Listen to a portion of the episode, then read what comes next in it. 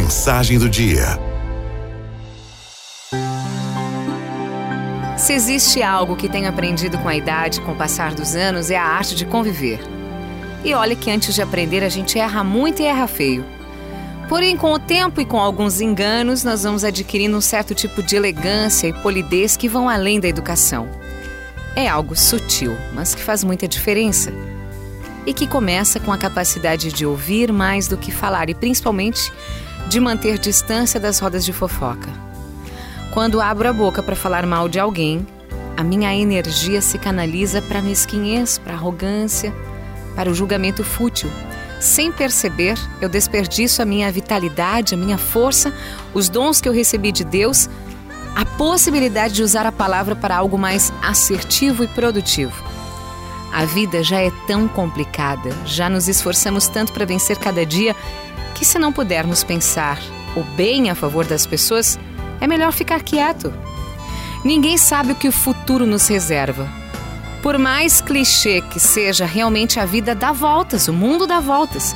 E pode ser que aquilo que você hoje tanto recrimina e condena na vida do outro possa acontecer na sua própria vida.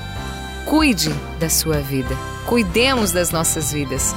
Lide com as suas dificuldades, apare os seus defeitos, aprimore suas qualidades e cure suas mágoas ao invés de ficar falando da vida alheia, se incomodando com o que o outro faz ou deixa de fazer.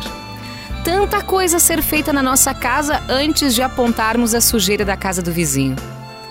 Tantas possibilidades de nos aprimorarmos como seres humanos praticando a caridade, a generosidade, a compaixão que não deveria sobrar tempo para recriminações, para julgamentos, para hipocrisia e falatórios na nossa vida. Quase tudo na vida pode ser praticado e virar hábito. Assim como nos condicionamos a falar mal dos outros, aprendendo com os maus exemplos que tivemos vida fora, podemos recolher nossas cadeiras da calçada e começar a praticar o simples hábito de calar a boca. De não entrarmos em brigas alheias, botando mais lenha na fogueira.